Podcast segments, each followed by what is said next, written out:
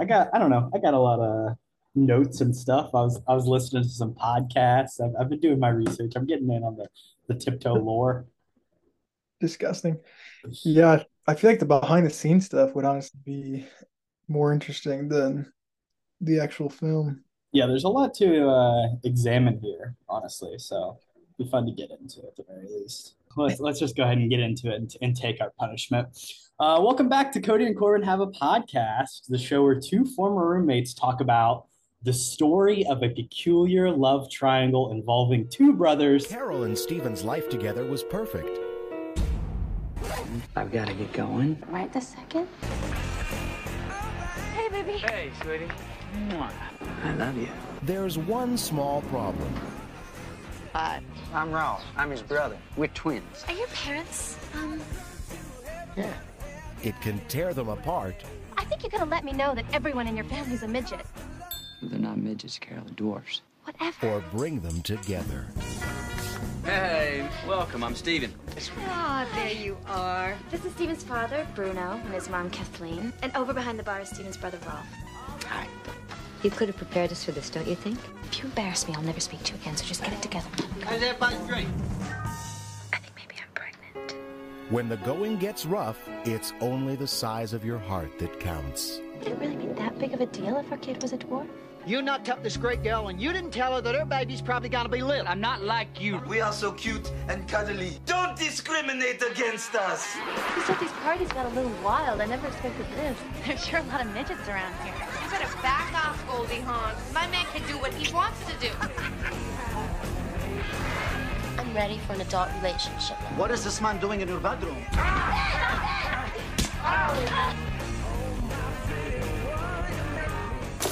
A walk down the aisle. Steven's he's a very lucky guy. Just hope he's smart enough not to screw it up. Is just a beginning. There'll be rough patches, there's no doubt about it. Canal Plus and Langley Productions proudly present command performances from Kate Beckinsale, Matthew McConaughey, Patricia Arquette, and in the role of a lifetime, Gary Oldman. Tiptoes. 2002's Tiptoes. I just took that straight from IMDb because I thought it was a wonderful summary of what this movie is. I'm Corbin Zvokel, the host of the show, and of course, joining me is my co-host Kody Webb. Kody, do you think that's an accurate representation of peculiar love triangle involving two brothers? Yeah, I would definitely call it peculiar. I think that's the key word maybe in there. But yeah, this movie is a lot of words, and we're going to go over a lot. Probably a lot of negatives, I would think, but should be a fun episode altogether, so I'm pretty excited. We'll get straight into why. Why me? Why did you pick me? The reason we're talking about this movie, it's a movie that neither you or I would have probably ever chosen to have a discussion about, but sadly, Season 5, Episode 11, we did our second annual trivia competition with our compadres over at the Rough Cut Retrospective. And sadly, we lost. So as a punishment for the second year in a row, they got to choose the subject matter of an episode we talked about. Last year, they chose Stalker. This year, they went a little harder on us and gave us Tiptoes. How do you feel about that? Them giving us that movie, Kody? Yeah, I mean, it's definitely good punishment. So it's understandable. I don't know. I feel like Stalker, like you said, that's more of just like a homework assignment in a sense. I feel like this is like, you know, you have to like. This is like up there with like the fantasy football punishments of, you know, go spend 12 hours at a Waffle House, watch Tiptoes and do a podcast about it. Is just as bad in my opinion. This is the definition of a punishment, I think. So good on them. We're due, I think, for a trivia win. Might have to, you know, pull a few strings here and there to try and make sure that happens. 3.5 points. That's what separated us at the end of the competition. That's the difference between doing Tiptoes and not doing Tiptoes. So, it was a fairly close margin, not as close as we would want, but we're coming from this year. So we'll study up and make sure. I mean, we can give some pretty bad, I think, you know, re-punishments back to them, you know, in line. If they lose, they're going to be in for it. That's for sure. So. Oh, we're coming for them now, yeah. Last year with Stalker, maybe that wasn't like enough motivation for us to care about winning, but I think maybe this will motivate us to do a lot better this year. Yeah. I think that's definitely true. Let's move on to Do You Remember? Do you remember? This one's pretty easy for both of us because we literally did just watch it. You checked this out on Tubi, Kody? Was that your method of distribution? I did. Yeah, it was free on Tubi. So hallelujah to Tubi. Shout out to Tubi. Yeah, I think I've caught a couple movies in the past, more like smaller projects. It seems are on there. This is a movie that seems like it would be on Tubi, to be entirely honest with you. This seems like one they would like advertise as you know, one of their main ones, I feel like, just because it has like, you know, people, you know, in a sense. It's stars. It's very, you sell it based on the people that are in it. You see McConaughey and Tubi's like, throw him on the front page. Like he'll sell. So yeah, shout out Tubi. But like you said, obviously, I mean, this is the first time that we had both seen this film. I don't ever plan on watching it again. And I don't think anybody in their lives had ever planned to watch it originally. So shout out to anybody who has actually seen this movie. But I would highly doubt any of our viewers have, one, heard of this movie, or two, have ever seen it. So shout out if you have. Let us know if you have. I think that's a really fair point.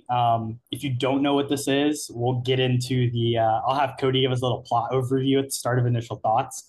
But I agree with you in saying I don't think I'm ever going to watch this movie again. However, I think I wanted to watch them. Like, it's one of those ones where it's like, I'll watch any movie once. You know, I'll check out a bad flick. And I wanted to see what it was about. So at the very least, this gave me a reason to spend 90 minutes. I will never waste another 90 minutes of my life, you know, checking it out again. But for me, it was a prime watch also, which I thought was interesting. Nice. Did you have to rent it or was it on there? Free on Prime as well. So the people can see this film. This movie was never released in theaters. It was direct to video. And the story behind that I kind of just want to share as an intro to this is movie premieres at Sundance, and it's a cut that the director was not happy with, that was not involved with. He was fired during the post-production of this film. This movie premieres at Sundance. People don't really love it that much. The director buys a ticket, shows up at Sundance, comes up on stage and basically trashes the film, says it's terrible, says he, you know, this isn't the movie that he, you know, dreamed of putting together. It was recut. It was taken away from him. No distributors wanted to buy it because of that fact. So then it was released direct to video, never played in any theaters. And the director, Matthew Bright, never worked in the film industry again. Jeez. Shout out, Mr. Bright. At least he was passionate about, you know, making sure this project was in the right hands. But that's a good way to kill a film, I would think, at a film festival. So shout out to him. But that is crazy. Like I said, I feel like just like watching the movie, I expect there to be craziness like in the post-production and behind the scenes stuff. So that doesn't shock me, but that is really, really interesting. Yeah. I've got a lot more to share about Matthew Bright and kind of the intricacies of how this movie came to be and what happened afterwards and what he's been up to in the past 20 years. I listened to a little interview he did like a year ago. So I've got some Matthew Bright knowledge to drop on the people. But let's go ahead and just get into the movie as a whole. Good morning, Vietnam! Initial thoughts, Kody. What is Tiptoes? Tell us. Yeah. You know, it's a good question. And maybe stumbling around here. But for the most part, it is just like this dramedy in a sense. A bit of a rom-com. But as well, it's a bit of a like a society piece, I feel like, in a sense. So the main plot is obviously Matthew McConaughey is kind of the star here, and he's dating Kate Beckinsale, right? Patricia Arquette's the other one. Yeah, so Kate Beckinsale and him, and she's pregnant. They've been dating for a while, whatever. But then it turns out that Matthew McConaughey is actually the only person who is not a little person in his entire extended family, basically. Mom, dad, twin brother, literally. And his twin brother is Gary Oldman, of course, who... Right. Is not a little person, I don't believe, right, Corbin? Is Let me check. No, he is in fact not. He is a regular full-size person who spent the entire movie on his knees. Yeah, which I'm sure we'll get into. But past that, plot-wise, it's mostly just like, you know, Kate Beckinsale is like, you know, why didn't you tell me about this? You know, we're probably going to have, you know, a child who is also a little person, which, spoiler alert, is true. So it's pretty messed up he didn't tell her. Then past that, I mean, it changes tones about 10 times. But in the end, it's kind of like a love triangle between Kate Beckinsale, Gary Oldman, which is the surprise, you know, addition to the triangle, because he is Matthew McConaughey's brother.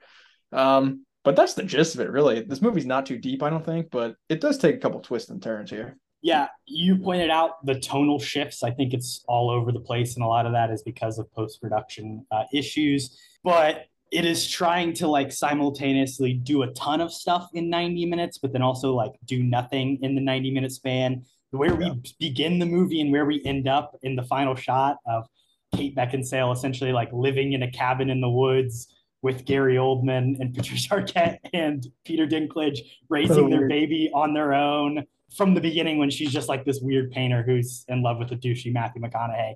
It is quite the transition. I think literally over a year passes in the span of maybe like two. It's like 2 years take place in this film. When you take from the time the beginning to their wedding to their child being 10 months old, and then however much longer beyond that. So it's really all over the place. I think we can say right off the top, obviously, the Gary Oldman stuff is offensive. It's neither of us are little people, so we can't like really even speak to what it truly means or the effect that that's had on people. And then the way that little people have been, you know, mistreated in film. You can go back all the way to like The Wizard of Oz and the Munchkins and that. And like there's a history of systematic discrimination towards little people in the world of film and the way that they've been used. I think this movie in some ways is the most is like more progressive than any movie that has come before it, but then also is like so much worse than any movie that's come before it. So there's a ton there. We can't really speak to like the true feeling or the true, you know, like we can't really say what is and isn't offensive about it, but I think it is important to acknowledge right off the drop, it shouldn't have been Gary Oldman in this role. Oh yeah. I think that is 100% facts. And like you said, I mean, we are not the people to criticize this film, but it's just very easy to criticize it, I think, in a sense. And like you said, I think it does try and have like good overall themes of like acceptance and more understanding, you know, of what like little people go through, even from a medical standpoint. Like I like a lot of that stuff, but just like the way they go about it a lot of times is really bad. Even like Kate Beckinsale's character at the beginning is kind of just like this ignorant person. And I like her arc of like, you know, learning a lot more about these his family and you know how she can fit in with his family. And then like you said, I mean the tonal shifts. An hour into the movie they get married, and after that it's just like a completely different movie. I feel like her arc from the beginning to the hour mark I like, but then past I don't specifically know, but if I were to guess, it feels like the largest parts cut from this movie are in that last like 30 minutes. Like that last 30 minutes is so condensed. They jump around, like flash forward in time multiple times. Everything is just so strange. And it feels like we're just missing a lot of character depth and character moments. It doesn't make any sense for Gary Oldman to be kind of this lead character when you have, I would argue this to T, when you have a better actor and Peter Dinklage right next to him, who has nothing at all to do in this film. And he would have been perfect for at least that role in a sense, I think. Instead of going the Gary Oldman way. So that I don't understand at all. Like Peter Dinklage, he's awesome. I love him, obviously. And I've said that a ton before, but in this movie, he's just like this weird French guy who like gets it on with Patricia Arquette, which is fine. But I don't understand when you have like when you have an actor that caliber and you need a character to play a little person, why not just take the one right in front of you instead of making Gary Oldman do something very problematic and very likely offensive to a ton of people. So I don't understand that decision at all. I can't, I guess, explain it. It was Gary Oldman. He wanted to be in this movie. Like the reason that Gary Oldman is the star of this movie is because, so I guess we can do a little back. So Matthew Bright, the director of this movie, wrote it when he was like 18. So like in the 70s originally. He was roommates with a man that you might be familiar with for his roles in James Bond, Hervé Villers. He was in the TV show Fantasy Island. He was also in The Man in the Golden Gun. He played Knick Knack in the 1974 James Bond. He's just one of the like probably earlier famous little people actors that kind of really made a name for themselves. And Matthew Bright, from the ages of like 18 to 25, kind of intermittently lived with this guy. He was like a roommate with him. And the Peter Dinklage character is really based upon Hervé and what he knew of him as a real person, and really just his interest in kind of the world of little people and just kind of like them as real human beings and having like real romantic relationships. All of that and that interest spans from him having Hervé as a roommate and kind of becoming good friends with him. And that's where this whole idea came from, this idea to write a comedy about a man, you know, who's twin brothers with a little person and kind of doesn't really fit in with his family. Then he like went on to do some music stuff and did some other movie stuff. He made some other movies and they're like Freeway. And this movie just kind of got sold and optioned off to like various studios over the next like 3-4 decades, to where it was kind of just getting passed around from people to people. And at one point he got a call and they were like, oh my gosh, Gary Oldman read your script. He loves it. He wants to be in it. He wants to make it happen. And he was like, oh, which movie? Like, what is it? And they go, Tiptoes. And he was like, Tiptoes? It's like, I haven't even thought about that movie in literally like a decade. So weird that Gary Oldman wants to be in it. But if he wants to be the lead or he wants to play this role and it's going to get made, like, I guess that's what we're going to do. And that's kind of, you know, how it came to be. I know Jeff Bridges was like attached at one point. I don't know if it was necessarily for that role or for the McConaughey role, like before Oldman was even attached. So it went through a lot of different hands, but it ended up Oldman just loved the script so much. He wanted to be in it and he wanted to help produce it and make it happen. Yeah, that is actually a pretty cool story too. And it's kind of weird to me that like the majority of these stars were drawn to this movie. And maybe that is testament to like the original scripts. You know, give me a bright cut, hashtag bright cut. I mean, you got five decently, you know, known actors and actresses in this movie. So, and it was direct to freaking DVD. So I don't know, man. I don't know how kind of Oldman got attached to this originally. I'm sure there's tons of backstory with that too, but that is cool. I wish that maybe this bright guy, like, you know, got the passion project of exactly what he wanted to release just so we could see that. I don't know if it'd be any different. Also, you mentioned off the top that this is a comedy. I didn't realize that, if I'm being completely honest. I guess I said dramedy off the bat too, but I feel like there's not a ton of comedy other than maybe like Dinklage's character, and Patricia Arquette is supposed to be fairly comedic. But if Dinklage is supposedly playing like his former roommate, which that's kind of a cool anecdote as well, I guess that gives him a reason to be in this movie. And this is kind of skipping ahead, my bad, I guess a little bit, but I don't understand why Dinklage's character is in this film. He doesn't do anything. So I don't even understand his inclusion as a whole kind of in the film, but I don't know.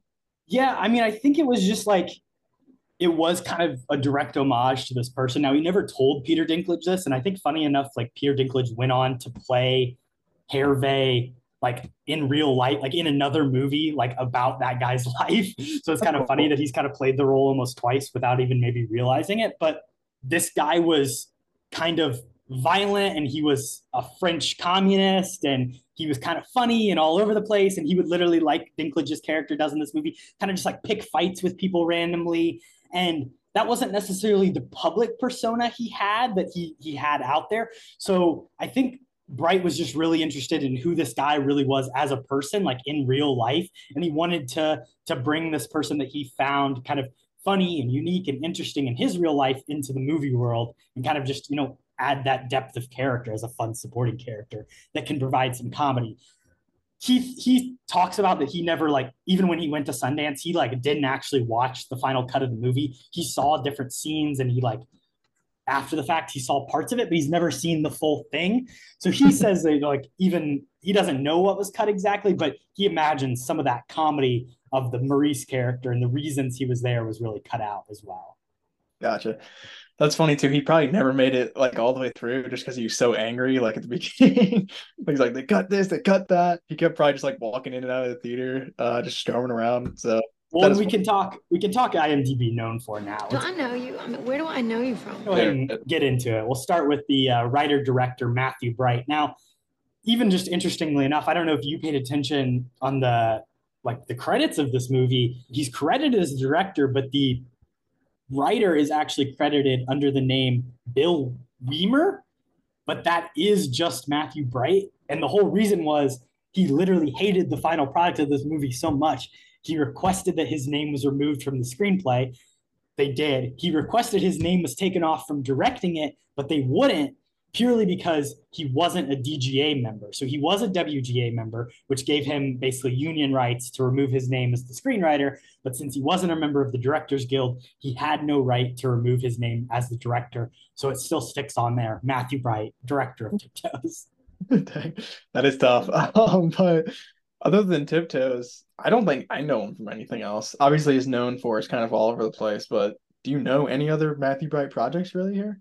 I personally am not really familiar with them at all. The four that are listed here, Freeway, Ted Bundy, Forbidden Zone, and Tiptoes. I think Freeway is another like kind of comedy movie that some people kind of enjoy.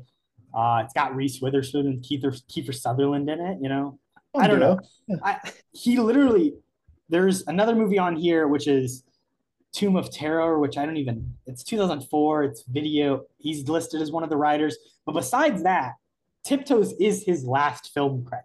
That is wild too, and it's funny too. Like you said, I mean, his writer credit is under Bill Weimer, so I feel like that's poetic as well. As like one of his last credits ever is Bill Weimer.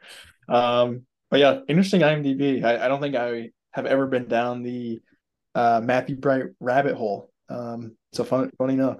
Also, his pictures is really great too. Yeah, I mean, it's an old one. He, like I said, he hasn't worked in the industry for the past 20 years. When I was listening to this interview, he's basically kind of just been doing his own thing, playing music. Like he lived in a bunch of different places. He's moved to like Myanmar and Brazil, and I don't know, he's an interesting guy. He seemed to have been doing okay for himself after the fact. He talked about both because of the experiences on this film and the way he approach things at Sundance are kind of it's twofold. It's one, he hated the industry so much and the way that he was treated and the way things went on this movie. He didn't want to make movies anymore. And then also he did something that was pretty, out there and basically trashing his own film that would cause him to probably not get another job for a while following the movie. I mean, I would assume that's, fairly frowned upon in the industry and studios would look at that with a big kind of red flag, I would think. So I think you're right. It's definitely a combination of both. He probably wasn't interested in doing too much after this, but at the same time, there was probably like a big X on his back after that happened as well, I would think. All right, moving on to, we'll do this in billing order, which I think is interesting. So first lead billed, Gary Oldman, his four that he is known for, The Dark Knight, Tinker Tailor Soldier Spy, Darkest Hour, and Bram Stoker's Dracula. Obviously, Darkest Hour, he wins an Oscar for. It's got to be on there. Tailor Soldier Spy, another Oscar-winning film at the very least. And then, of course, The Dark Knight. I think Bram Stoker's Dracula is the one that maybe surprises me the most, coming in at number 4. I agree. Obviously, I'm not the biggest horror guy, but I think it's a very good list. That is a Francis Ford Coppola movie, right? I believe so, yeah. Which I haven't seen, but shout out. That is maybe one to put on the list because obviously Coppola's pretty great. Dark Knight. I mean, he's not really the lead in it, I feel like, in a sense. So the big two, I think, for me are Tinker Tailor Soldier Spy and Darkest Hour. I actually do like Tinker Tailor Soldier Spy a good amount. I feel like probably out of those two performances, I would say that's the one I would lean to as my favorite of his. But he's been in so much too. I mean, his IMDb, I feel like, is insane just because the amount of credits. Is there anything that stands out to you as something that should be on here? The big thing to me that I feel like, just especially our generation and then the one right above us that would really know Gary Oldman, is Harry Potter. And while he's not a big role whatsoever and he's only in four movies, to me that is Sirius Black is such an iconic role for him. I would put it in as the fourth one. For me, and I mean, this is just my brain, I go to Air Force One, where he plays a really funny Russian villain, or The Fifth Element, where he plays this crazy guy too. So I always think of him as just an absolute chameleon. You can literally give him any sort of role and he'll probably be pretty decent in it. But he's been acting forever, obviously, and probably everybody has a little bit different, stuff of what they know of Gary Oldman. Hopefully nobody has anything, Tiptoes related, but looking at his IMDb, this credit, it does make a lot of sense kind of looking at his overall, because I feel like he'll pretty much... He likes to make movies. Yeah, that's the thing. He's been in a lot of bad stuff. This might be the lowest rated one, but I'm seeing another one 2 years later that's got a 4.5. So it's like he's all over the place with some bad movies. So I completely get it. I feel like he plays a lot of real life people. He's done that quite a few times. So the history, he's a guy that makes sense at an age before the cell phone existed. He really just, fits well into period pieces. True. Also, another weird one. Shout out Dawn of the Planet of the Apes as well. Where he's like the human leader. I think he's really good in that. Love that movie. But yeah, like you said, I mean, he's a big biopic guy too. JFK, I think he's pretty good as well. Anything I think Oliver Stone related, he's probably attached somewhere in it. But yeah, well, I do really like me some Gary Oldman. I wish he wasn't so problematic in this film. All right, let's move on to the next build person, which is Kate Beckinsale. I mean, her four here are Underworld Evolution, Underworld, Van Helsing, and Vacancy. Where do you know Kate Beckinsale from? Anywhere? Are you a Kate Beckinsale head at all? I don't really think so. I knew she was like the star of the Underworld franchise. So that would be, I think, my thing of where I would place her at. Is she in Have you seen any of those, Underworld? I've not, but I've seen like the trailers and stuff. Okay, she was in like the rebooted Total Recall. I haven't seen that. I generally... Oh, The Aviator. Okay. She was in that. So I've seen one of her films, I believe. That may be the only movie I've ever seen that she's in. I think she's actually not a terrible actress. I guess spoiler alert for my good a little bit, but I don't know. This top four definitely makes sense. Other than Van Helsing, I guess. I don't know who remembers that film either, but yeah. Well, I think she's a person that a little... Maybe even it's because of the... I guess it's probably because of the first Underworld movie, and then she does Van Helsing the year after. I feel like that really... got her trapped into a world. I mean, she's made like how many Underworld movies? 1, 2, 3, 4, 5 Underworld movies over the last 20 years. She's kind of been typecast into that world. Then you also get the Elder Scrolls Online, where she's kind of, like those type of things, where it's just, like real genre pieces. And then when she tries to do like a rom-com, it's this fucking movie, which is just... I don't know what she's doing in this movie, but we'll talk about that further. So she's an interesting one to me. I definitely know her from Underworld. My mom is a big Underworld fan, existing in the the vampire werewolf craze of the early 2000s. They're okay. They're fine movies. I have no idea what they're even about, if I'm completely honest. She is a vampire, and it's like a war between vampires and werewolves. Sick. But it's kind of like she's got like guns, and she's like shooting. Like it's kind of like a... I don't even know what I don't know what the way to describe it. Like maybe like even like kind of like in the comic booky craze of like the vampires. It's like really violent and hyper stylized, like Dread and like in that world, I would say for sure. Like the Matrix kind of with vampires, and a less fun Blade. Like I was thinking Blade too. Yeah, just like the poster reminds me of Blade. I feel like, but also too, I'm surprised that she is billed second here. What year was this movie released? I don't even know. Well, that is the interesting thing, because she is second billed. However, Patricia Arquette, who is third, she gets a with credit. So it's Gary Oldman, Kate Beckinsale with Patricia Arquette, who is our third person. Patricia Arquette, her four that she's known for: True Romance, Boyhood, Medium, and Stigmata. Boyhood, obviously, she wins the Oscar for in 2014. I feel like Medium, I never really watched it, but I've seen some episodes when it was on from 2005 to 2011. That's at least where I most recognize her from. Really? I figured you'd recognize her from something else. Well, I didn't want to jump that. Obviously, Holes as well. Couldn't stop thinking about kissing Kate Barlow throughout the entire movie. But and I did just double check, because I know those were pretty close release. Yeah, Tiptoes was in 2002. Holes was her next project in 2003.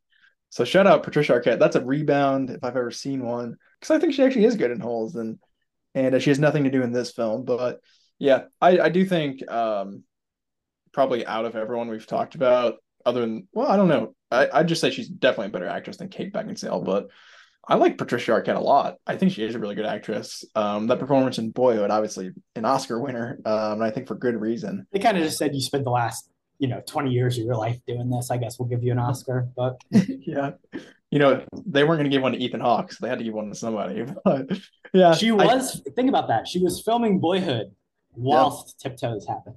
Tiptoes happened in the middle of Boyhood. that is gross to think about. But yeah, I don't know anything about Medium, if I'm being honest, either. I guess she's a medium and she's solving crimes. That would be my guess.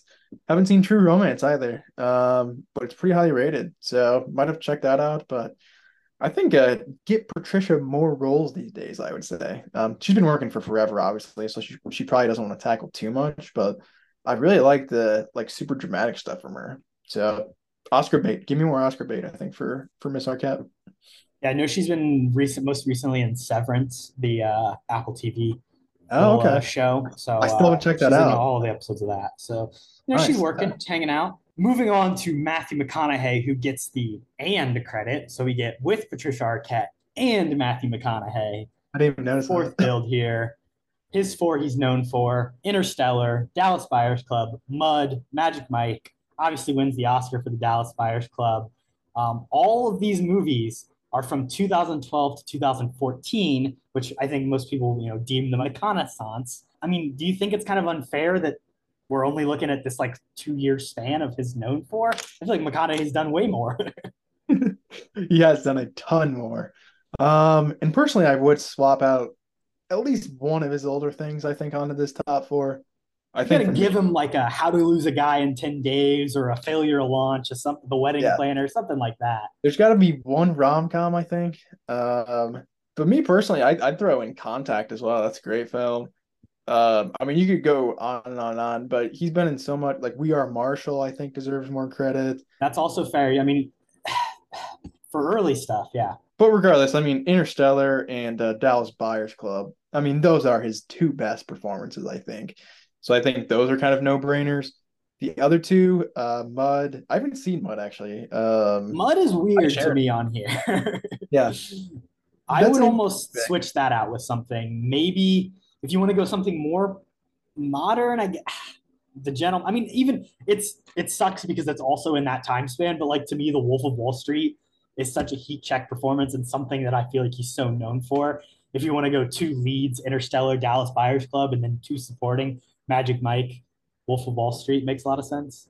I'd also, how is True Detective not in here? If we're including TV, I would replace that with Magic Mike in an instant. So that confuses me as well. But like I said, I feel like you should throw in at least one rom-com in here just to, give the overall presence of who McConaughey is in Hollywood. But I think they got it mostly right, which is more than a lot of other pages. So shout out to him. The Magic Mike role is small in the impact it has in the actual plot of the film, but it is incredibly memorable in the scope of the entire film and what McConaughey does, especially in that time when it's that movie really, I think, set off everything. Then you get Wolf of Wall Street the next year and Dallas Buyers Club and Interstellar the year after. This is really the start of it oh shit, Matthew McConaughey is hot shit, right? Also, what about Dazed and Confused, dude? That may be his most iconic performance, honestly. That's probably the one people remember most these days, I would say. So, all right. I keep getting older, but maybe that's just because the girl's staying the same age. That's why I can't be on the top four. Same thing with Wolf of Wall Street, though. I feel that's a performance that people really remember from just because it's quotable and iconic in a sense. So I feel IMDb should, take that into account a little bit more. Yeah. So I don't know who quotes Magic Mike these days. I don't know anybody. But they quote it with their bodies, Kody. I'll tell you that. Fair enough. Do just want to say 3 of the 4 people we just talked about, Oscar winners, which is crazy in the scope of this film. And then you throw Peter Dinklage in there as well. He's an Emmy winner. So love me some Dink. Shout out Game of Thrones, baby. Also, Days of Future Past, X-Men. Hell of a film. The good, the bad, and the ugly.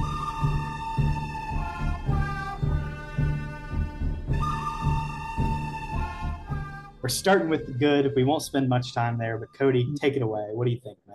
And honestly, most of my good has already been touched on. It's a decent cast, like we said. 3 out of 4 of the main build are Oscar winners. Not too bad, not too shabby. Shout out to the casting director.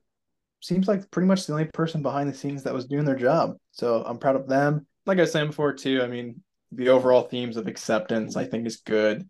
I think the ideology is there. Just kind of the kind of actions of the film I don't like at all. And then lastly, I already mentioned too, Peter Dinklage is the man. I don't love his French accent, but I think he's really good. He's really good in everything, and he deserves a lot more than this role in Tiptoes. So he's definitely my good. That's pretty much everything on my list, to be honest. So I'll definitely throw it over to you. Dinklage was definitely my main thing, and I think especially like with that context of him playing like the Hervé Villechaize guy and kind of just like wishing to see his role expanded. I know he's a big proponent of the original cut of the movie versus the cut that was released, and I think he is definitely a bright spot in this movie that has not many. And then just beyond that, like you said, the family stuff, the convention, like the Little Peoples of America stuff, like I think that's really interesting. It's like a world that I wasn't even really fully aware of, and definitely a world that had never been, approached in film in the same way prior to this. And, like I said, all the ideas of like, hey, there are some real health concerns that go into like having dwarfism as a condition. And like, here are the pains that these people have to live with. And, kind of just like the struggles of everyday life that do not necessarily hinder them from still being, functioning, happy, productive members of society, like they say.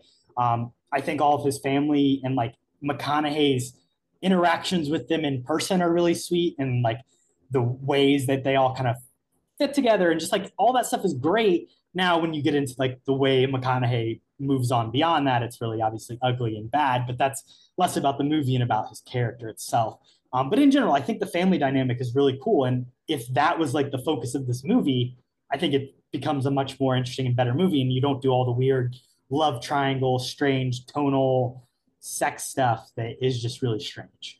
On top of that, Matthew McConaughey, it's probably one of the hottest I think he's ever looked on film. So we got to give him a shout out there.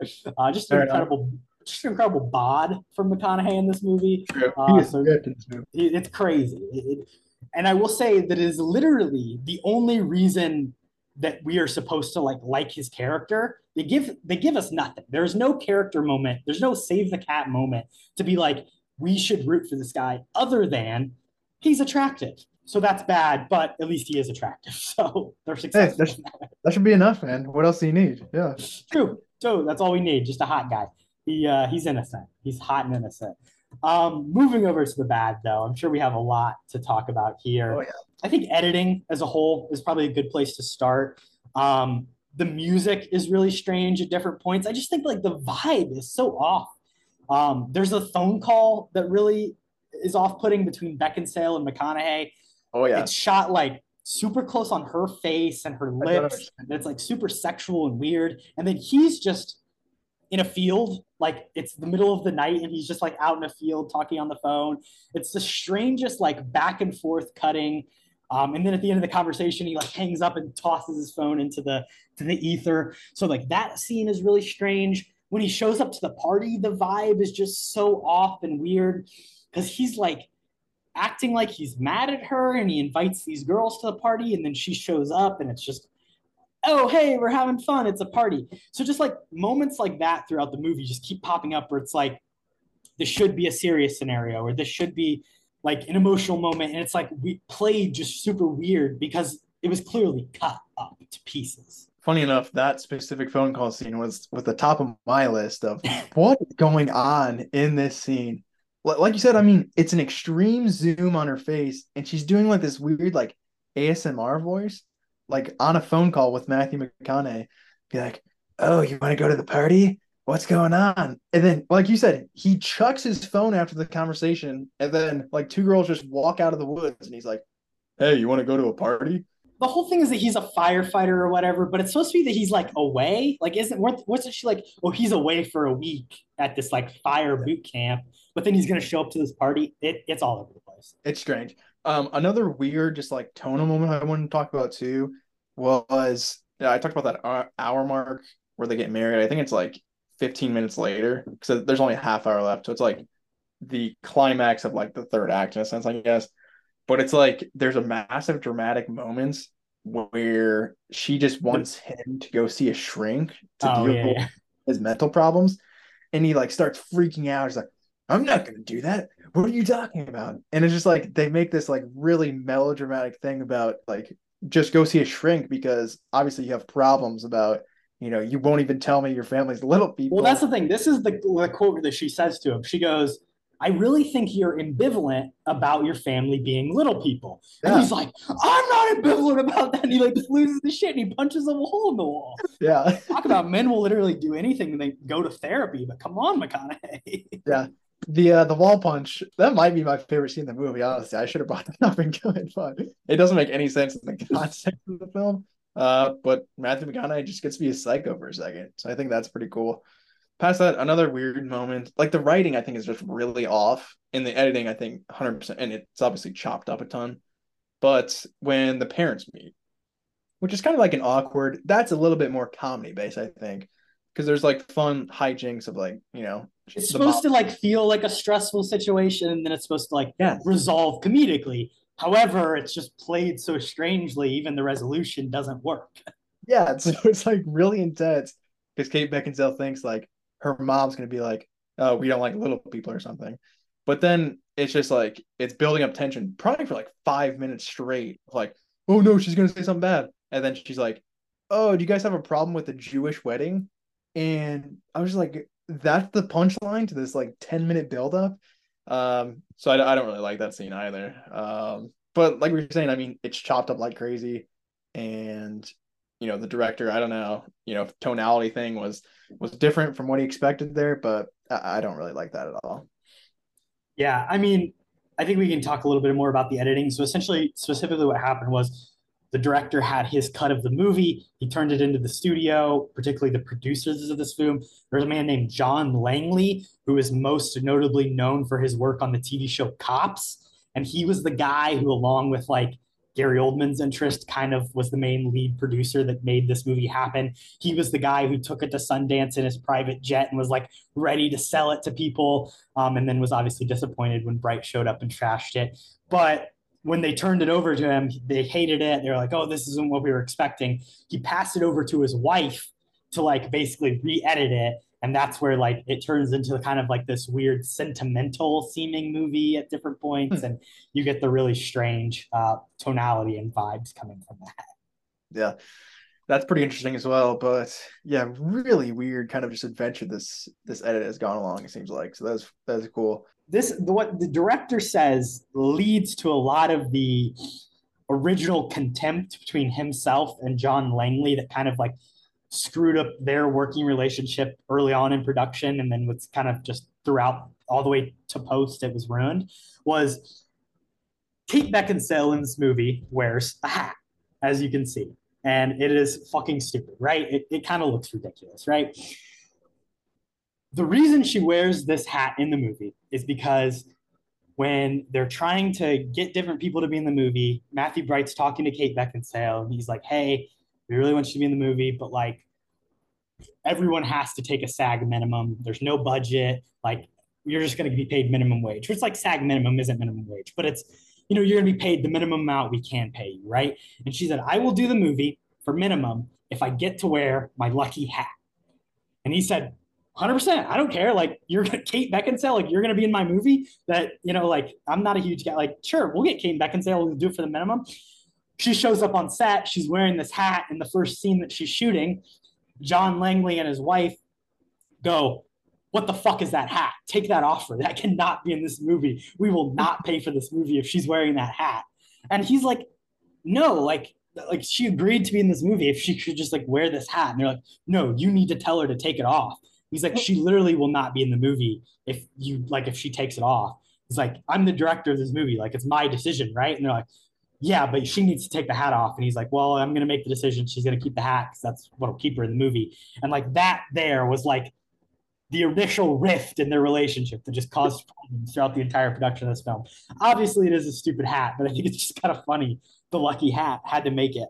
I think Kate Beckinsale, I mean, you look at the hat she's wearing in your background right now, and her outfits throughout this entire movie are so strange and really out there. Obviously, she's trying to play an artist.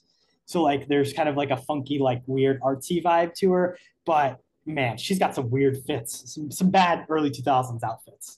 Yeah, I was going to say, I think it is definitely having to do with the time period.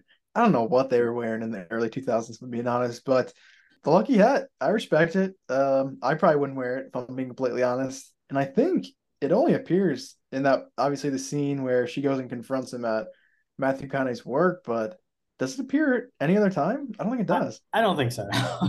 Fair enough. Well, shout out to Kate Beckinsale. You got to do what you got to do to get on Tiptoes. Oh, and on the topic of Kate Beckinsale, too, I wanted to bring up one thing that really stood out about her performance. It's her ability to fake cry about as bad as I've ever seen anybody. She just like puts her hands on her face. She doesn't even make any noises. She just puts her hands there, and then somebody goes, "Oh, it's okay," and then she goes, "No, it's not." like there's no fake tears. I guess that wasn't in the budget either, but like, come on, you got to do a little better than that, I think. Yeah, not the best fake crying ever. I want to address, obviously we've already said it's problematic, but the Gary Oldman like little person nature of it all, just like being bad filmmaking. Like it doesn't look good. He's walking around on his knees. When he sits on the couch, they've got like fake legs sticking out and he's like built into the couch. And like, there's some interesting technical things they did to make it happen. But overall, I just think it looks bad throughout the use of the movie. And it's like, if you're going to do this, at least like try a little bit harder than just like having him walk around on his knees. I don't know. They did some like creative stuff, but it's just not executed well at all, I don't think. And it does look pretty bad overall. And I guess kind of on that topic too, it just takes you out of the movie, I think. 100% every time. And they do it so often of like him like walking around like, well, and even like it's stupid, like in the movie, like he's driving that dumb 3-wheeled bicycle because like it allows them to like, it's easier edit it that way. Yeah, 100%. And I don't know how we've gone this far and not talked about Gary Oldman and Kate Beckinsale's relationship. But I'm at a loss, Corbin. I have no idea. There were kind of a little bit of sparks in the beginning, but I also think it's like, it doesn't make sense because it's just like crazy unethical of like, you know, obviously it's brothers, you know, that's kind of weird. And then it's like a quick turnaround from the relationship. And like, even on her wedding day, she like goes and like kisses Gary Oldman before he's going to leave. I don't know. I don't really understand any of it. Yeah. So like, I don't think they do a good job of like, building any sort of like flirtatious relationship between them throughout. Like they attempt to, it really just seems like Gary Oldman is just like smitten with her the entire time. And like, he calls her beautiful and like says stuff like that, but she doesn't really seem to show like a romantic interest in him until the very end, which is really strange. I think the ending as a whole is just absolutely abhorrent. Obviously you've got the strange editing where it's like they get married, then she has the baby. Then they jump forward 10 months forward to that. The baby's 10 months old. McConaughey just is like, that's it. I'm done being a dad. So then she runs off to the woods to be with Gary Oldman. And even then, it's not necessarily that it's like a romantic relationship. It's more of just like, hey, like I need help taking care of this kid. You're his uncle. Will you like give me a place to stay? And then it jumps forward like a couple more times through their like them spending time there. I'm not really sure how long it's been. McConaughey shows up at the house and then he's basically just like, fuck it, whatever. You guys are happy. And he like looks at Gary Oldman and he's like, love my son. And then he leaves. And it's like, what the fuck? And then of course the movie ends with Beckinsale and Oldman leaning in for a kiss. Just absolutely all over the place. Yeah. And like you said, I mean, from where we started to where we ended, it's just completely flipping like who is the love interest in a sense, which if you're going to do that, I think you need a lot more build up to that than just like the last 15 or 5 minutes. Like, Gary Oldman's got his girlfriend or whatever. He's like interested for the whole like first hour and of the movie until we never see her again. Like, until the wedding. And they're like, oh yeah, she's gone. Yeah, strange character development and very strange relationship, I think, to end it off that well. Let's head over to the ugly. I've got some ugly as well. First one, I'll say Kate Beckinsale is a mom. She's not great as a mother, mainly because you really shouldn't drink alcohol and breastfeed. They literally make a comment about it where they're like, hey, does your baby get drunk when you drink and then breastfeed? And she's like, oh, of course not. But like, scientifically, you really shouldn't be doing that, Kate. So that wasn't great. And then this wasn't so much her, but just kind of like another thing that goes with like the suspension of disbelief beyond like Oldman not being a real little person. When she's like pregnant she like runs through a parking lot at full speed with flip-flops on. And it's just like, what the fuck? In a wedding dress, mind you. So it's like, there's three things going on here that just do not make any sense. Clearly you're not pregnant right now. Yeah, I think that is very impressive that she's able to do that. Shout out Miss Beckinsale. Yeah, to piggyback a little bit too, I mean, Gary Oldman, practical makeup. I had it in this category, just complete shite. Like you said, I think most of the effects, and the thing is too, like you wouldn't expect a movie like this to need a lot of, you know, practical effects, but it does, and they're all very bad. So I think that's obviously very ugly. And then my other two pretty much just stem around Mr. McConaughey. And I mentioned this a little bit, but why doesn't he just tell her that his family is low, people? Like, I don't understand. This guy's got some serious mental issues that haven't been touched for 30 years, I guess, until this very moment. But I would think that this guy's had girlfriends before, and, like, you know, they've gone to the stages where, like, they're meeting each other's parents. I feel like that's not that crazy. So I don't know. I don't know how this has never happened before with, like you said, like one of the most attractive people probably on the planet. So I don't understand that. And then just to double down on McConaughey as well, what's up with this dancing in this movie, dude? I think I wanted to at the convention, he breaks out some moves that are insane. Sisters, but all he's doing is just like shaking his ass around, and I don't really understand it. So that may be the clip of the week on YouTube, but yeah, it's bad. It's no bueno. So I had to shout out that in ugly as well. I didn't know where to bring it up, but I knew it had to get mentioned. I appreciate you shouting it out. Just the weirdest moves I've ever seen.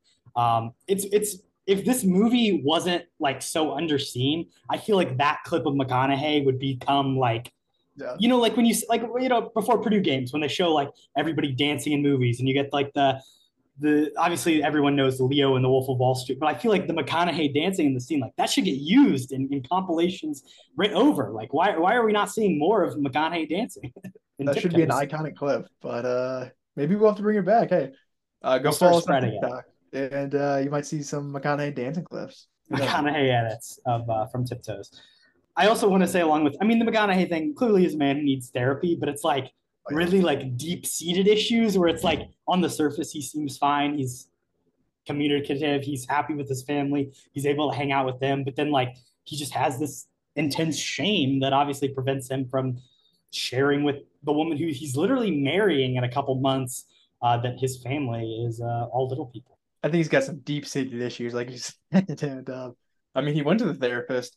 Did not seem to help out too much. So probably a lot of wasted money there. But yeah, he's got some big time issues, I think. And then the other thing that I wanted to say for ugly stuff is the character of Adrisi, which I think is really strange and kind of like a weird, just like inclusion of this character moment. So Oldman shows up to his ex-girlfriend's house, Kitty, and she's like there and she's got this boyfriend who she says is a refugee from the Gaza Strip, and then he just shows up and beats the shit out of Gary Oldman. And to me, it's like really strange because it's like this is 2002. It's like a really weird time for Islamophobia, and like it's just like it doesn't need to be in there. Where it's like you're gonna have this Muslim character who just like shows up and beats the shit out of both Oldman and the girl, and then like is literally only there for that one scene to just like be an asshole. It's like it doesn't really need to be in there for me. Honestly, I forgot that even happened in the movie, but yeah, I agree. I think that definitely deserves to be in this category for a couple of reasons. Like I said, I mean, just topical for the times, not the best. And then he shoves Gary Oldman down and then jumps on top of him. And then his girl tries to come out and he just starts swinging at her too. Brutal stuff on. And then Oldman's like, I'm leaving. Like, just the way that whole scene is played is so strange because he's like, I'm leaving. You can talk to the cops. Like, it's weird. That's early on in the film. I feel like that is probably the most forgettable scene, honestly. Like, if that was never mentioned again, I would have completely forgot that was in the film. Well, and then, like, he's back with that girl, but then she's having sex with Jerry Robin Jr., which they just make as, like, a one-off comment. It's all over the place. Let's take a quick break and we'll be right back. At this point in the pod, I'd just like to say, if you're enjoying the episode, give us a follow at Cat Podcast. Go rate us on Spotify, like us on YouTube, subscribe, just everything. Give us some love, guys. We had to sit through this movie and we'd appreciate some Love on the socials. Likes and comments everywhere. Go comment on the Rough Cut Retrospective as well. Tell them this movie sucks. But yeah, I got to show us some love for going all out here. Invite fight night. Totally invite your personal friend, Spider-Man. I want to fight you. Hans, Bobby, I'm your white knight. Let's start with invite. I kind of just mentioned him. I want to get the Jerry Robin Jr., the character. Oh. Clearly, I don't know what he is or who he is, but apparently he's like a famous guy that also goes to these little people conventions for some reason. I'm just really, I want to know what he's famous for. He seems like maybe he's a musician, maybe he's like a business. I don't know. Let's get him on the pod and get to the bottom of it. Yeah, I like that underrated pick there. He just gives off like musician vibes, I think, a little bit. So I like that a lot. My pick, it could only be one man. It's the Dig Man. Sure, we can bring on his French character, I guess. I don't really care. But Peter Dinklage needs to come on the pod. I think it's the obvious choice. And yeah, I mean, we can have Patricia Arquette, I guess, as well on. I do like their bickering at the end, too. I think it brings a different flavor of their relationship. But he also might just be like screaming in pain the entire time, because it seems like he does have some pretty bad medical issues that he doesn't want any help for. So I think just from an audio standpoint, that'd kind of be interesting too. Of like every 10 minutes, this guy is just like turning the other way from his mic and like screaming in pain. So character wise, I think it'd be fun. And how can you go wrong with the Dink Man? I like that a lot. I did have one other pick for invite, and it was Uncle Bobby. He's played by Ed Gale. We could either get Ed Gale or the character of Uncle Bobby on. Honestly, either of them. Uncle Bobby, within the context of the film, he's like the head of this convention. And I think there's a lot of insights and things we could talk to him about. We could get his opinions on this movie being made and whether Gary Oldman should have or should not have walked around on his knees. And then on top of that, if you want to go for the actor, Ed Gale, I mean, this dude has been in so many movies. I know Spaceballs is a huge one for you. He played Dink. Oh, yeah. He played Howard the Duck in the original Howard the Duck movie. He was in Oh Brother, Where Art Thou? He's in Bill and Ted's Bogus Journey. I mean, he's been all over the place. He's appeared in so many different work. He's worked with a ton of different people. So I'm sure we could have a lot of. He was in Chucky. He played Chucky, I'm pretty sure. So we could get a lot of insights from Ed Gale. Yeah, he's been in a lot too. That's awesome. I back that too. Another good pick. All right, moving over to fight. I got to fight Maurice. The guy wants something. He's always asking for it. So Peter Dinklage is coming at me. I'll give him a little 1-4. We'll hand-to-hand combat. I don't think you could take the Dink Man. I wouldn't fight Dinklage. I would fight Maurice. What did Maurice do? Why you want to fight him? He's trying to fight everybody. That's kind of a shtick. I think he wants to. He's got it coming. All right, fair enough. You convinced me. For me, I mean, there's so many options in this film. I don't think there is a wrong answer in a sense. I'm going to pick out a few people here, but first off, I'm going after McConaughey.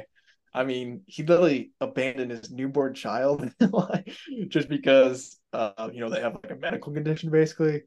Pretty messed up and brutal. So he did. I don't know how he didn't get punched in this movie, honestly. I thought at the end, Gary Oldman was going to give him one, but it never came. And then, talking about them too, I want Gary Oldman and Beckinsale both to get decked in the face.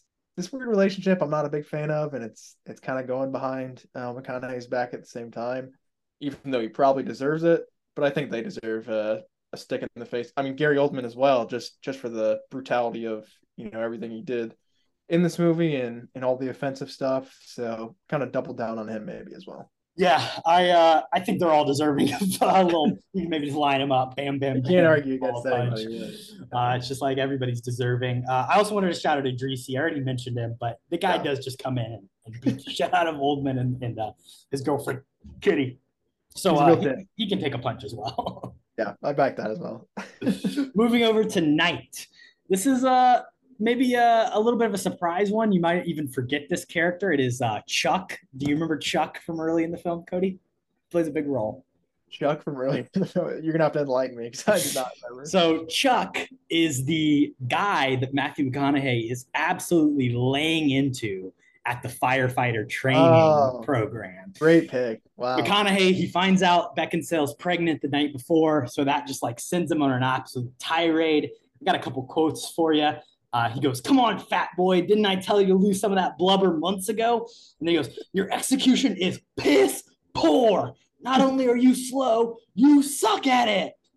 And then like one of his coworkers walks up to him and is like, dude, why are you being such an asshole? And he's like, take five, Chuck. So I just wanted to knight Chuck. He really just gets a lot of hate from McConaughey for no reason.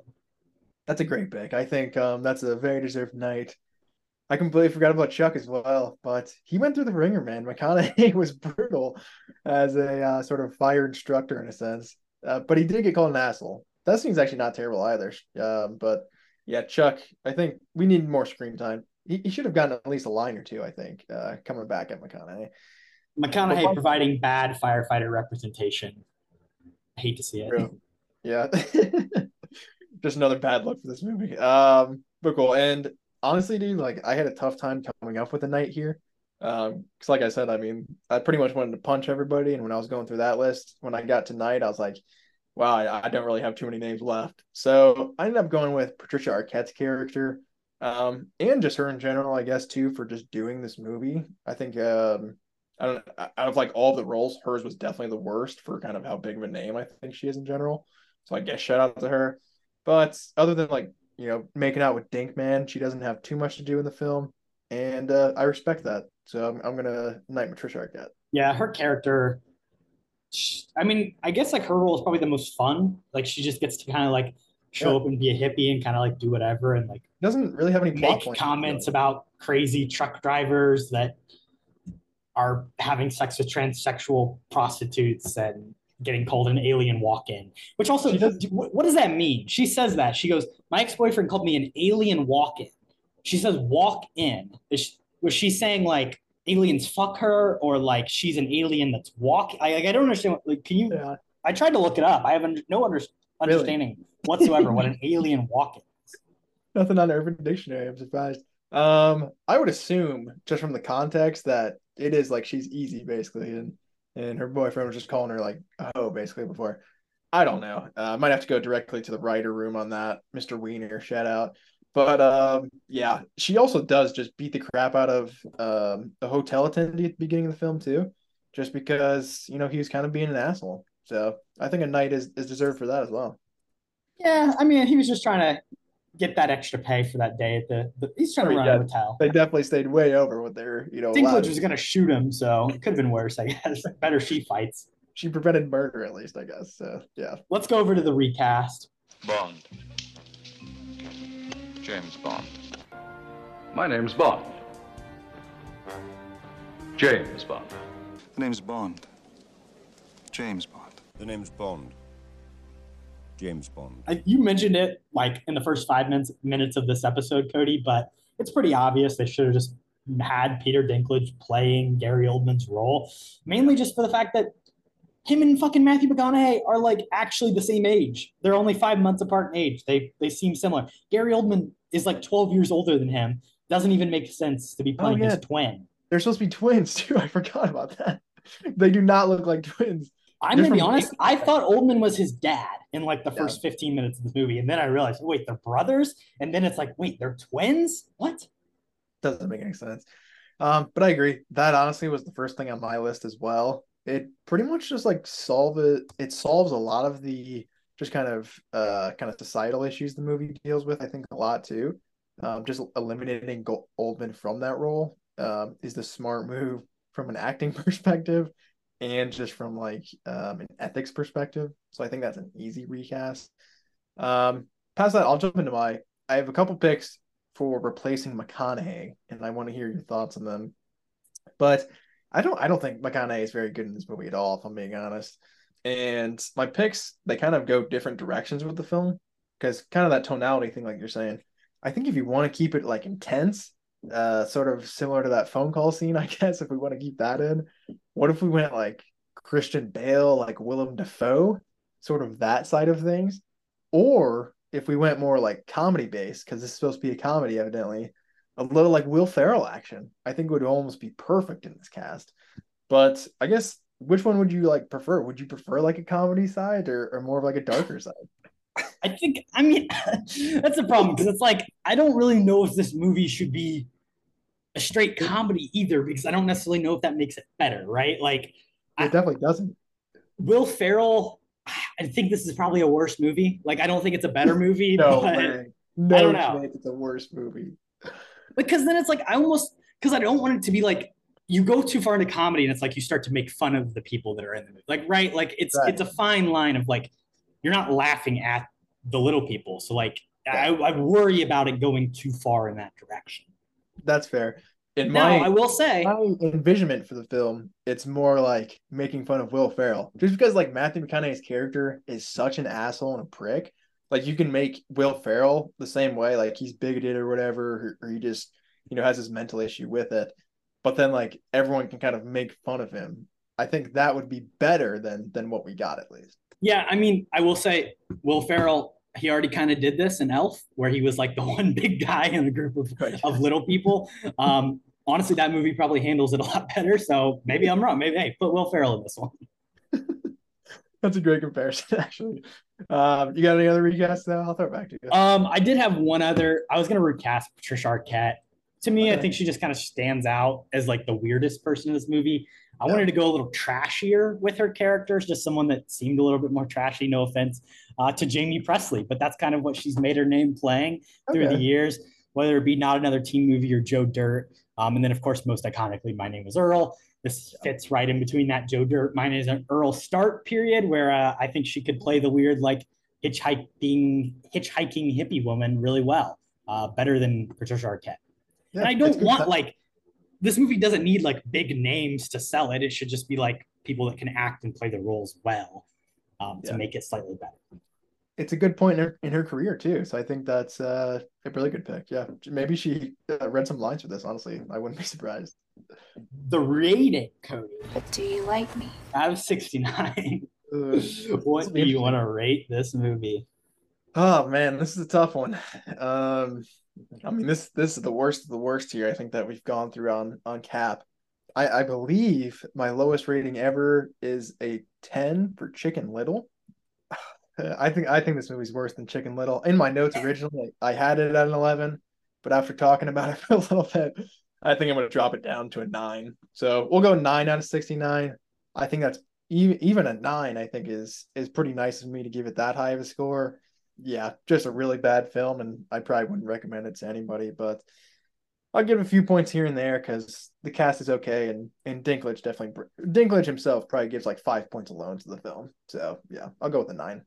So my lowest rated movie is The Wrong Missy at a 9, and this is, to me, significantly worse than The Wrong Missy. That's fair. I was actually looking in the rankings of like all of my movies that I've seen, right, or the ones that I've done on Letterboxd.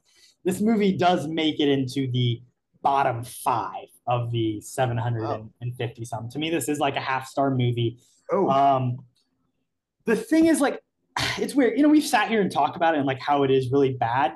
But the thing is, like, it's also like not that bad. Like, it's just kind of just so blah. It's like uninteresting. It's not, like, it's just, there are worse movies is the thing. Like, there are movies that are genuinely worse written, that have a less interesting premise, have less heart, have worse effect. Like, that's the thing. There are so many movies that are worse, but you throw in like the offensiveness of this movie, obviously gets knocked down quite a few pegs. So it's like, it's a weird thing where it's a kind of hard to rate, but I'm going to give it a 4, I guess. I don't know. Subject to change. I'm going to stick it at a 4 just to put it there at the half star, you know, give room for some worse movies. The Wrong Missy at 9, honestly, is probably too low for that movie. Maybe it should be jumped up a little bit more. Oh, wow. Because I think that's like a 1-star film for me. So interesting. And I'm just curious too, was this movie above or below He's All That? Because I know that's in the bottom 5 too, I believe. Well, Cody, let's move on to You Might Also Like. Who knows? You might like it.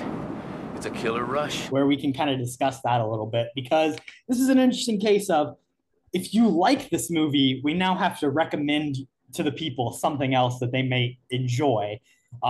First of all, if you like this movie, that's kind of already a little bit of a red flag. But I figured I'm just going to go ahead and recommend some other movies that are fucking awful, and maybe you'll like those too. Down here at the bottom, He's All That is actually higher ranked than this movie. So I wouldn't even say check that one out, because you don't even... the movie that I think I find most similar to this one is Just Friends, the Ryan Reynolds Anna Faris picture that I really hate. And it's kind of a similar thing because it's like, it's not as offensive because I know this is like apples to oranges and really not even something we need to like compare of like what's more offensive. But like Ryan Reynolds as a fat person is not the same as Gary Oldman as a little person. Yeah. However, it is a case of like Ryan Reynolds like dressing up in a fat suit and like making fun of kind of like people who are different from him. So like, I think it exists at least in a common world. And then on top of that, it's just like an absolutely shitty rom-com. Yeah. So I would recommend Just Friends to the people. And then if you want to go for like the bad McConaughey rom-com world, I'll shout out The Failures to Launch, the How to Lose a Guy in 10 Days, Fool's Gold, those type of things that you might enjoy as well. Those are all better movies than this one. And my thought process is pretty similar to what you're saying there. I think if you like this movie, you must just like McConaughey.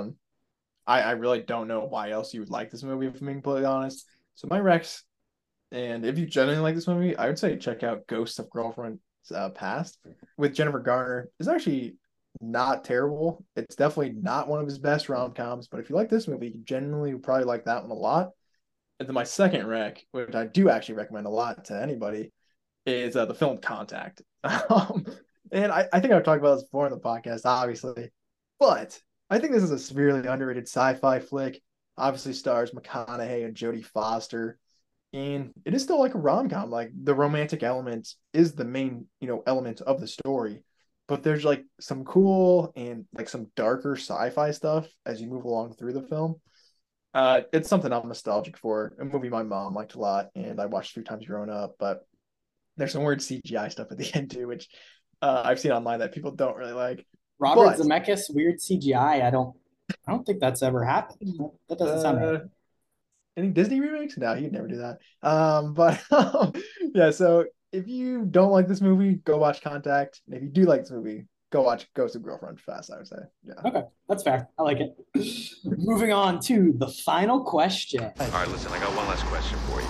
Kody, you want to take it away? What's your final question about Tiptoes? Yeah, I think I have an interesting one for you this week. And I still debate it in my head. I don't really know. I think it can go either way. I'm going to ask you, who is the better actor, Gary Oldman or Matthew McConaughey? Both Oscar winners in the past, millennia. So I think it's a tough one. I have seen way more Matthew McConaughey performances just in general because of the movies that I watch typically. So I'll say that right off the bat. But I think in a traditional acting sense, Gary Oldman is probably the better actor from like a, like a trained theatrical stage, Oscar winner perspective.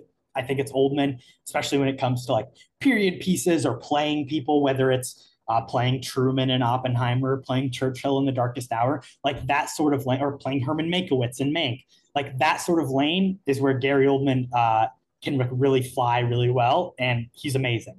However, to me, McConaughey, in terms of like total range and just like the abilities of like the different parts he can play, whether it's, like the fun rom-com hot guy, or even like the more serious, like you said, sci-fi stuff, Interstellar, the dramatic dad stuff, the out there country guy in Dallas Buyers Club, the rodeo clown, or even like the, detective and True Detective, like the range of roles, the crazy stuff in Wolf of Wall Street, the Magic Mike performance that's like country, but also hypersexualized. To me, there's just so much more to McConaughey that I would prefer to see him in a new movie at the very least. I like that a lot. And I think I would agree with you, strangely enough. Like you're saying, I mean, classically trained Gary Oldman, he's a hell of an actor. They're both kind of Swiss Army knives in that sense too. But like the charisma and just the undeniable like star power, I think, of McConaughey gives him a slight edge. McConaughey is a movie star in a way that not many people are, and Gary Oldman definitely doesn't. I think like Dallas Buyers Club is, like you said, shows like the different ranges you can do as well, but that's a toss-up, but I think I do agree with you. And I don't think McConaughey's ever had like a hotter run of 3-4 years than Oldman's never had a run as hot as those 3-4 years. And that's funny because that was the time like people realized like, holy shit, like McConaughey's a great actor. And then he got thrown into all these great projects, I think. And obviously his career took off. So I think that's pretty telling as well. All right. My question for you here, Kody. Yeah. Of the 2 movies we've been given as punishment, Stalker or Tiptoes, if you had to watch them on loop for an entire day in a movie theater from 8 a.m. to 8 p.m., which would you choose, Stalker or Tiptoes? I mean, this is a pretty easy answer for me. It's got to be Stalker. Really? Wow. Okay. I don't even think it's close specifically. Maybe I was a bit harsh on Stalker. You know, in hindsight, that movie is pretty boring. If I'm being completely honest. Well, that's the thing. It's so boring. If you got to watch it like multiple times, that's the thing. It's like this one's at least kind of like it's a little funny. It would start over a lot quicker. Like it would run. I don't know. That would make it worse. Also, yeah, it's also shorter. So I would. That's true. You will have to watch it more. Also, in Stalker, like I feel like I could fall asleep in several scenes of that movie pretty easily. And I forgot to mention, it's like Clockwork Orange style, where they hold your eyes open and you have to watch it. You don't get to fall asleep. Big Clockwork guy. Yeah, I just watched it, so I'm making references. Yeah, this still doesn't change my answer. I don't think. I think Stalker too, like the rewatchability of it. Like maybe I didn't understand that scene the first time I saw it. When there's more to gain. I think you could like. Really like hone in on something. That makes sense more. Yeah, maybe I like the movie a lot more. So I think that'd be better for me as a person and, just my psyche overall. Yeah. Which one would you rather revisit for a podcast?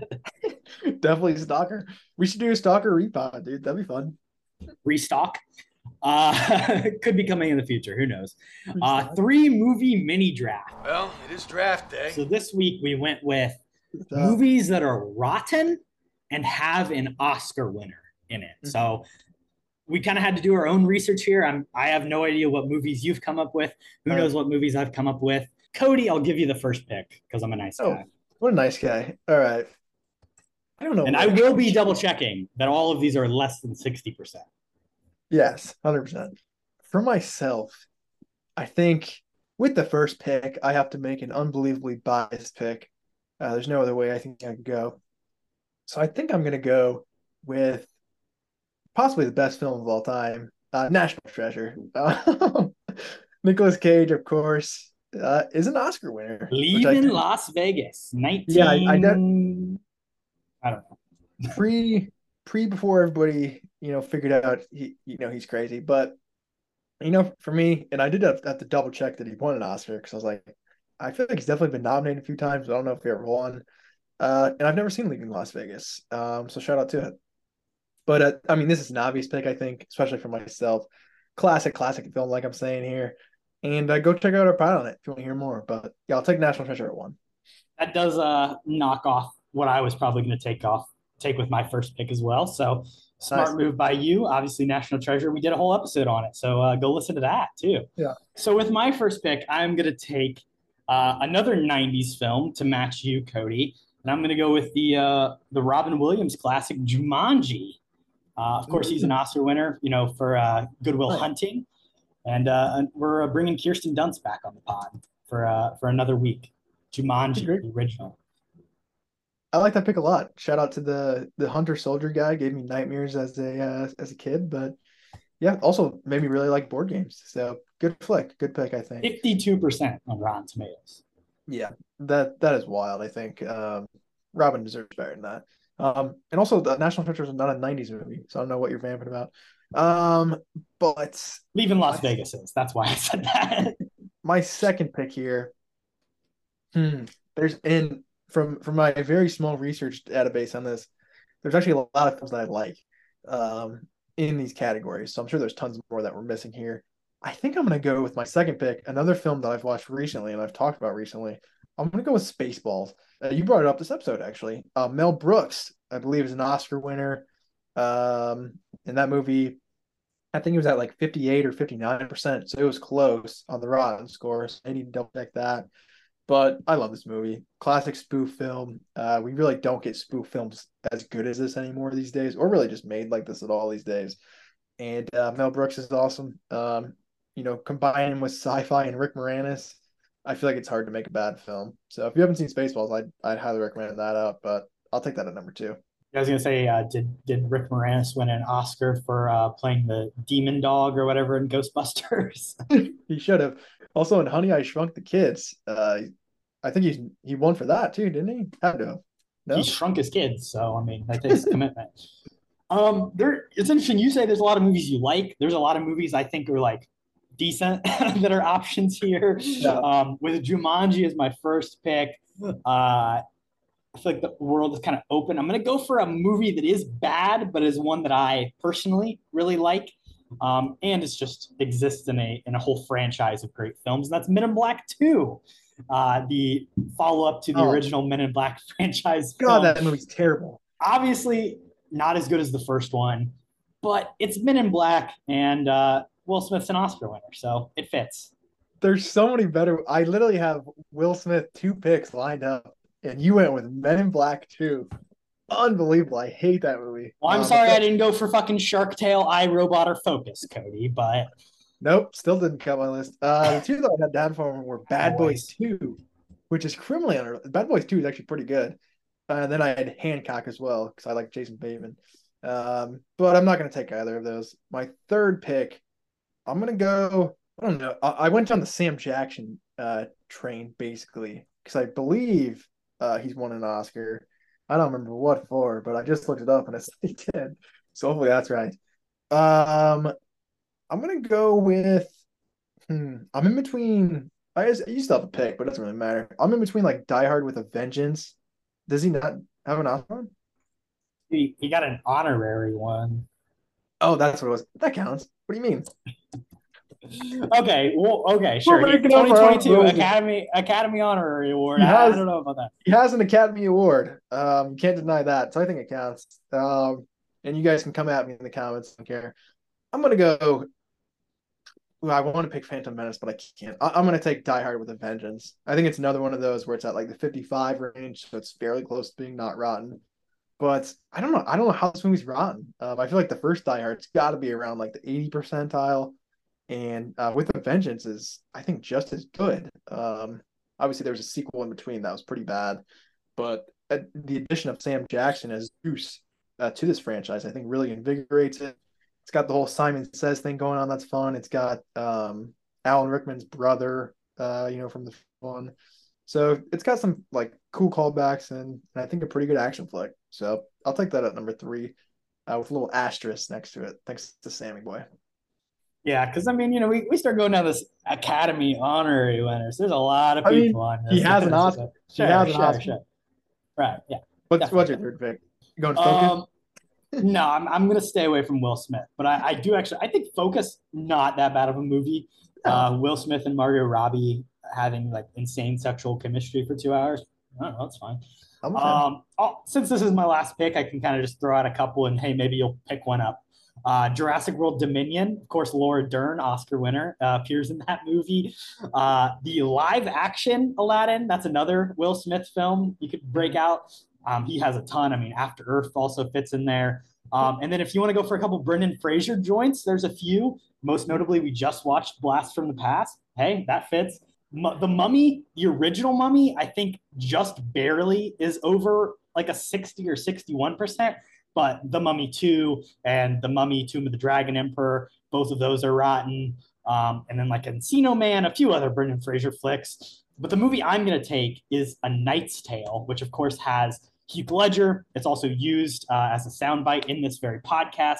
I think it's just a really interesting take on like what a medieval movie is, because it utilizes modern classic rock music, and it also takes like poetry from Shakespeare, and it's just this weird bending of like genres and in time periods, and it's a fun one, and Heath Ledger's great, and it's also got a Vision in it. What's that dude's name? Paul Bettany.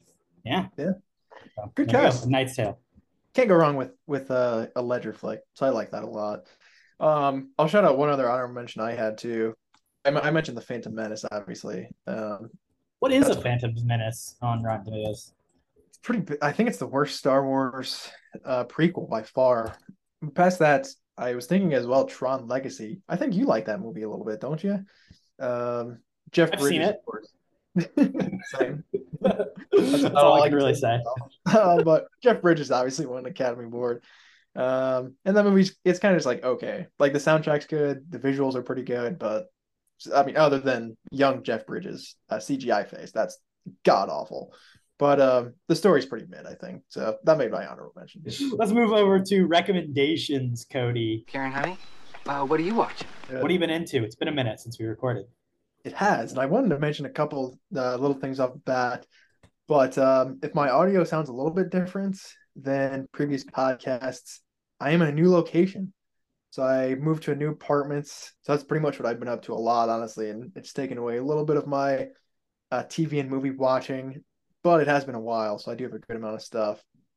First off, I finished Andor finally. Finally watched the last couple episodes. I mean, the finale I thought was good. I mean, it was whatever. I kind of got lost, I think, once they escaped the whole prison. I think it kind of just slowed down a lot, and I was like, I kind of wish Andy Serkis was here, but whatever. And Stellan Skarsgård. If you watched our underrated actors and actresses episodes, I talked very highly of him, but I didn't really love his character or his performance in this series.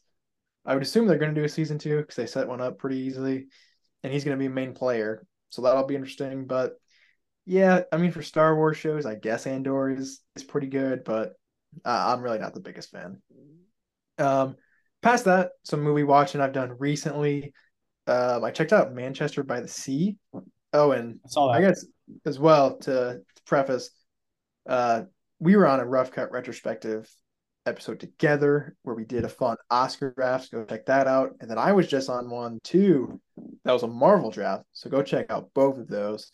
But that Oscar draft, kind of, I marked down a couple of the pictures in there being like, I haven't seen these for a while. I should check them out. Manchester by the Sea was one of them.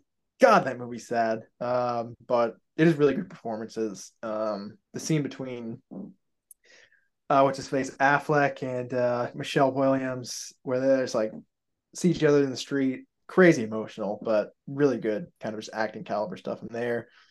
I don't even know if I would recommend that movie to most people. I probably wouldn't. So don't check that out. Some other things I did. I watched a Kingsman double feature the other night because I hadn't seen the original Kingsman for a while, and that's one of my favorite, just like stupid action movies. I like it a lot. What a way to break in the new apartment, Kody. Yeah. A little Kingsman double feature. I know. And funny enough, I had never seen The Golden Circle. I saw like TikTok clips of the whiskey ending. And yeah, of course, yes, the ending. I mean, him singing on the mine and everything, which is good, but I didn't really love it. I mean, Channing Tatum is pretty much completely wasted, and then Pedro Pascal is like this double agent for no reason. And also Julianne Moore is fucking terrible. So yeah, not great. I really wouldn't recommend that. I think that's pretty much everything. Am I missing anything? I think that's everything movie-wise. One little shout-out.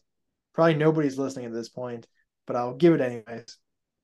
Corbin, you will not believe who told me was listening to our podcast. It is my grandpa has been on a Cap binge. Oh. When he found out we had a podcast, I guess he didn't know. I don't really know how, but he was super surprised. He called me a bunch of times, and he listened to the Oppenheimer episode and had a ton of thoughts on that. He said he was going to go see Barbie after listening to our podcast because he thought it was really interesting. So, Pops, here's the question. Yeah. When's he coming on? Well, the thing is he a Zoom user? Doesn't have a computer, I don't think. So maybe do something special one time where maybe I go back home and we do, and I can just pass the mic to him and stuff, obviously. Yeah. But shout out to Pops, man. Another avid listener of Cap, and deserves a shout out. But that's pretty much my weekly watch there. Hey, thanks for listening. Glad you're here. Big up, Pops. Share this pod with your grandparents if you're listening. That's grandparent approved. A couple things that I wanted to talk about that I've seen. First one, watch this on Hulu. Is a movie called On the Count of Three.